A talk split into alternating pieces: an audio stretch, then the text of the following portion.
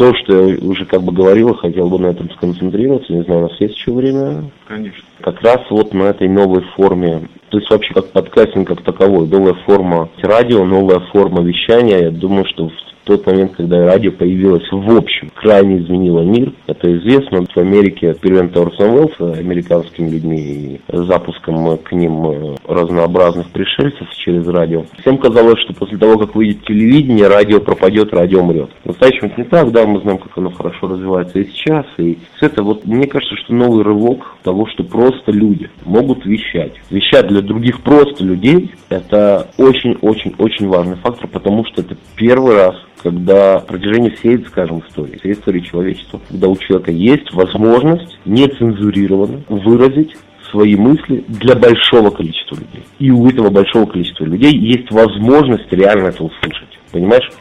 Да, тут прошло очень много тем для мыслительного процесса, и я хотел бы, наверное, подвести какой-то итог, потому что это стоит сделать прямо сейчас, внезапно. Ты напомнил замечательного творческого человека Орсона Уэллса, то он, как очень проницательный художник, подметил такую вещь. Информация к нам доходит прежде всего через уши. То есть, если вернуться к какому-то принципу того, что мужчина ест глазами, а женщина ушами, да, воспринимает, то, наверное, в нас вот это материнское женское начало в продолжение последнего подкаста Букмарк имеет отношение такое. То есть, мы все-таки больше всего любим потреблять ушами. Это доступ прямой такой USB, человеческий, мясной, прямо в мозг. Поэтому так развиваются и все аудиокниги, и аудиофайлы, и музыка.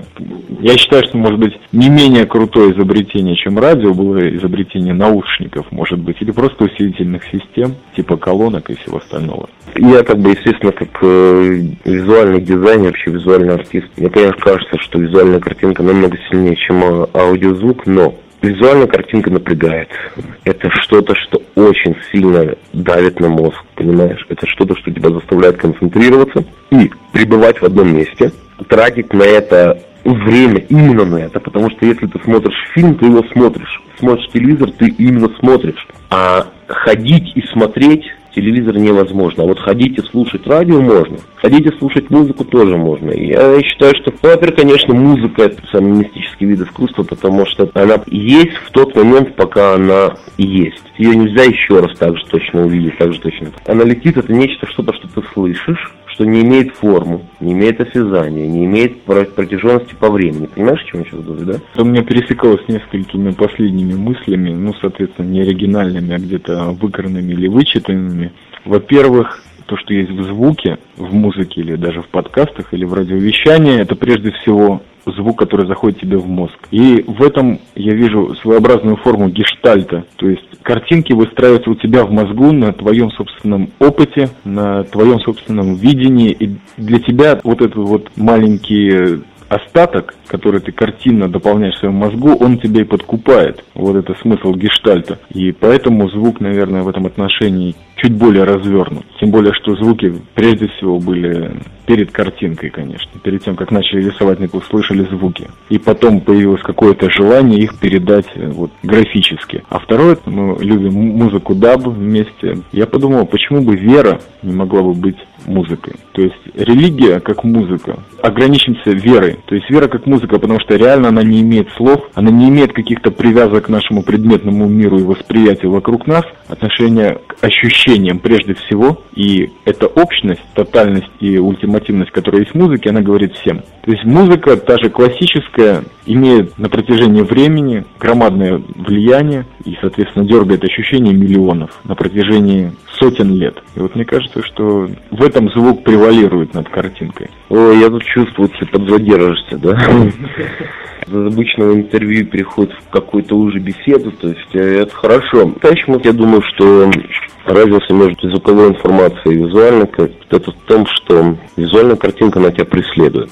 Знаешь, что значит? Это значит, что ну, вокруг тебя... зомбирование. Ну нет, ты знаешь, телевидение зомбирование это уже самозомбирование, самотелевидение. То есть, да, ну то, что как бы тебе строят э, порядок дня, это мы уже все знаем. Это понятно, что те люди, которые нас слушают, они все-таки не амхот, которые совсем не понимают уж, э, что происходит. Понятно, что наши подкасты слушатели это все-таки люди, которые ищут, их интересует, они не совсем хотят зомбироваться тем, чем зомбируются другие. Согласись, что мы по-любому людей зомбируем. То есть мы все равно передаем свои мысли, направляем. Ну, можно соглашаться, не соглашаться, но ты же понимаешь, что это все равно как-то направлено, что это происходит вместе с тем, что мы, скажем, букмарк ни разу еще не резали, как и обещали, резать не собираемся, но в любом случае ты же понимаешь, что это какая-то режиссура, это какая-то сиюминутная, она может происходить в данную секунду, она могло, мы могли бы об этом подумать, мы как бы создаем темы, мы поднимаем что-то, что интересует нас, потому что мы не можем точно знать, что интересует их.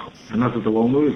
Вот здесь ты как бы сказал хорошую фразу. Да, нас это волнует. Естественно, нас это не волнует, потому что если бы это нас волновало, мы бы были бы слушателями и искали для себя нужные вещи. А если это нас не волнует, мы как бы хотим поговорить. Да? И вообще люди делятся на тех, которые хотят поговорить, хотят послушать. Это так всегда было. Попытка уйти от э, навязчивости картинки, как раз закрыть глазки и послушать подкаст «Радио 70%», 126 метров Генриха, 670 разных подкастов сообщества Сопромать. Так скромно напомню о том, что еще существует букмарк. Теперь насчет э, религии и музыки. Ну, во-первых, э, да, испокон веков музыка была основной частью религии. Особенно в христианстве это выразилось очень серьезно, да, то есть если мы говорим про иудаизм, скажем, в самом иудаизме песнопение и какая-то серьезная специфическая роль музыки, она, конечно же, присутствует. Есть, например, всего иудаизма, помним мы псалмы Давида, да, и то, что они играли и так далее и тому подобное, но... Песни, песни Соломоновых. Да, песни, песней Соломоновых, но это больше стихотворение, это меньше музыка, да. Самое интересное, что в словесном отношении это интересно, то есть, наверное, именно песнь как стих, то есть многие люди говорят, песнь, не знаю, Олега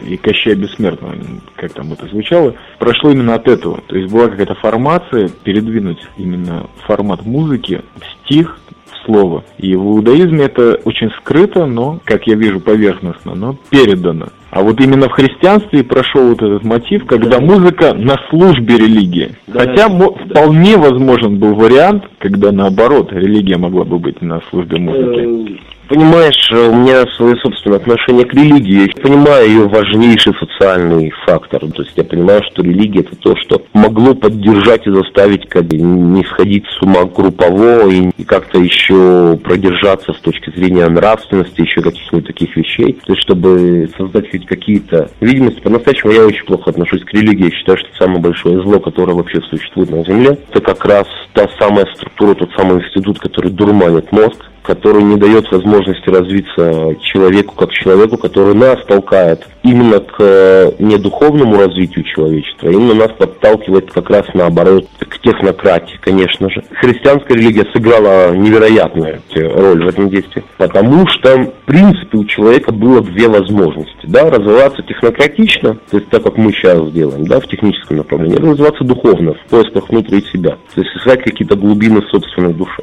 Так как религия, как институт, дала ответы, якобы, которые приемлемы большинством, так сказать, поклонников этих религий, практически на все жизненные вопросы, и объяснила, что глубже этого копать не стоит. И поэтому как бы человечество пошло по второму пути, по пути технического развития, как бы все те ужасающие последствия, которые мы видим, да, я не то, что хочу как бы вернуться в каменный век, я говорю, что просто как бы ты знаешь, что практически все войны на Земле, кроме цели наживы, еще несут в себе очень сильный религиозный характер. То же самое, что сейчас происходит в мире с точки зрения Америки и Ирака. Ну, неоднократно ты слышал, наверное, заявление их президента о том, что это чуть ли не крестовый поход и так далее, понимаешь? То есть явно это все как бы пропитано религиозной ненавистью, то есть это разница между евреями и арабами, между христианами и евреями, между арабами и христианами, да, то есть вот все эти разницы, обрати внимание, кстати, есть религии, которые мы называем религией, хотя сами там индус, они не называют это религией. Для них больше такой образ жизни философия, которая действительно повели своих поклонников, они повели в другую область, в развитие внутрь себя. То есть ты можешь обратить внимание, что в Индии, скажем, технократичность развита намного меньше, а вот духовное познание и направление мысли к себе развито намного больше. И это как раз произошло из-за того, что вот это больше философия, меньше религия. И это не институт.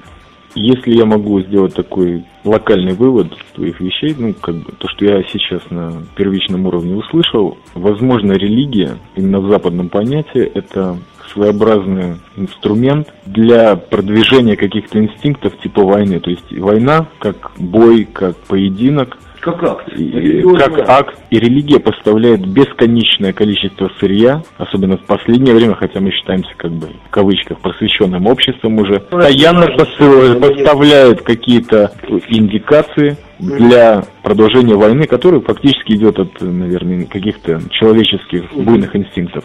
Да, понимаешь, религия, как любой институт, она модифицируется. Понятно, что сейчас мы видим более современные варианты ее, более продуманные, более хитрые. Понимаешь, сейчас этой же системой, которой пользовалась в свое время религия, этой же системой сейчас пользуется государство. То же самое, как создание вот этой вот национальной идеи, которая идет от государства, с каких-то там ценностей общенародных. Понимаешь, не может быть общенародных ценностей. Это что глупость. Когда есть что-то общее, вот тебе говорят общенародная ценность, или там э, вот в поиске русской идеи мы находимся. Это уже религия.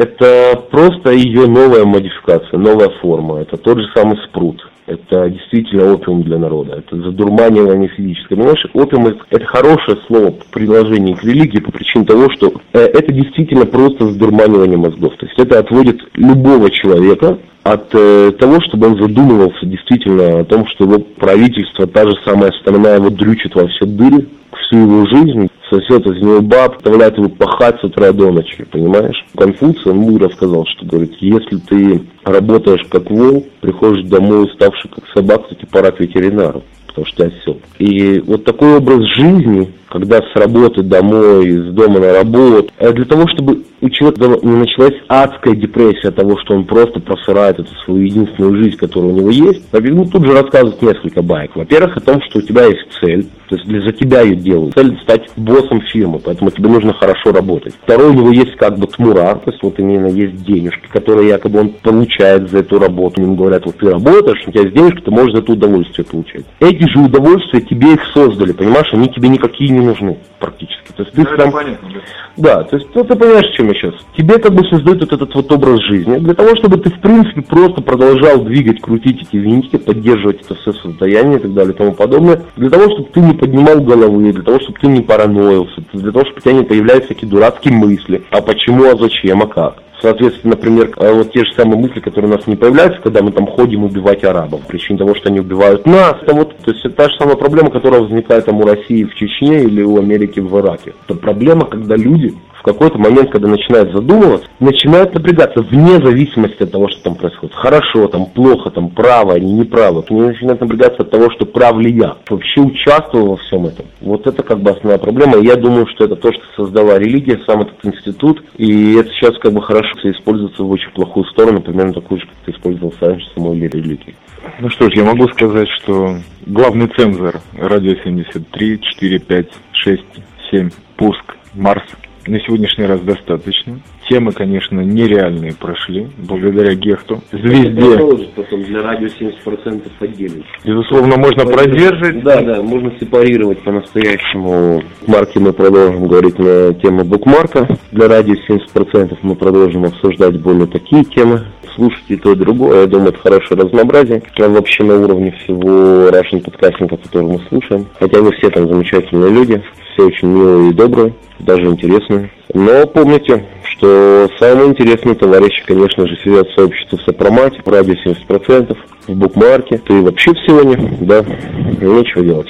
Правильно. И здесь лишняя возможность подтвердить, что, ребята, Сион это не страна, и это не местность, это просто кусок территории вашего сердца. Да. Не мясной материи, а именно той, которая вас соединяет с Творцом, с тем, что вы есть на самом деле, а не то, что вам навязали или зомбировали вас чему-либо. На этом мы закончим это очень длинное промо. Букмарк и радио 70% продолжит поставлять замечательное сырье для ваших мозгов. В общем-то, чем мы занимаемся. Где-то серьезно, а где-то совершенно отвязно. Спасибо.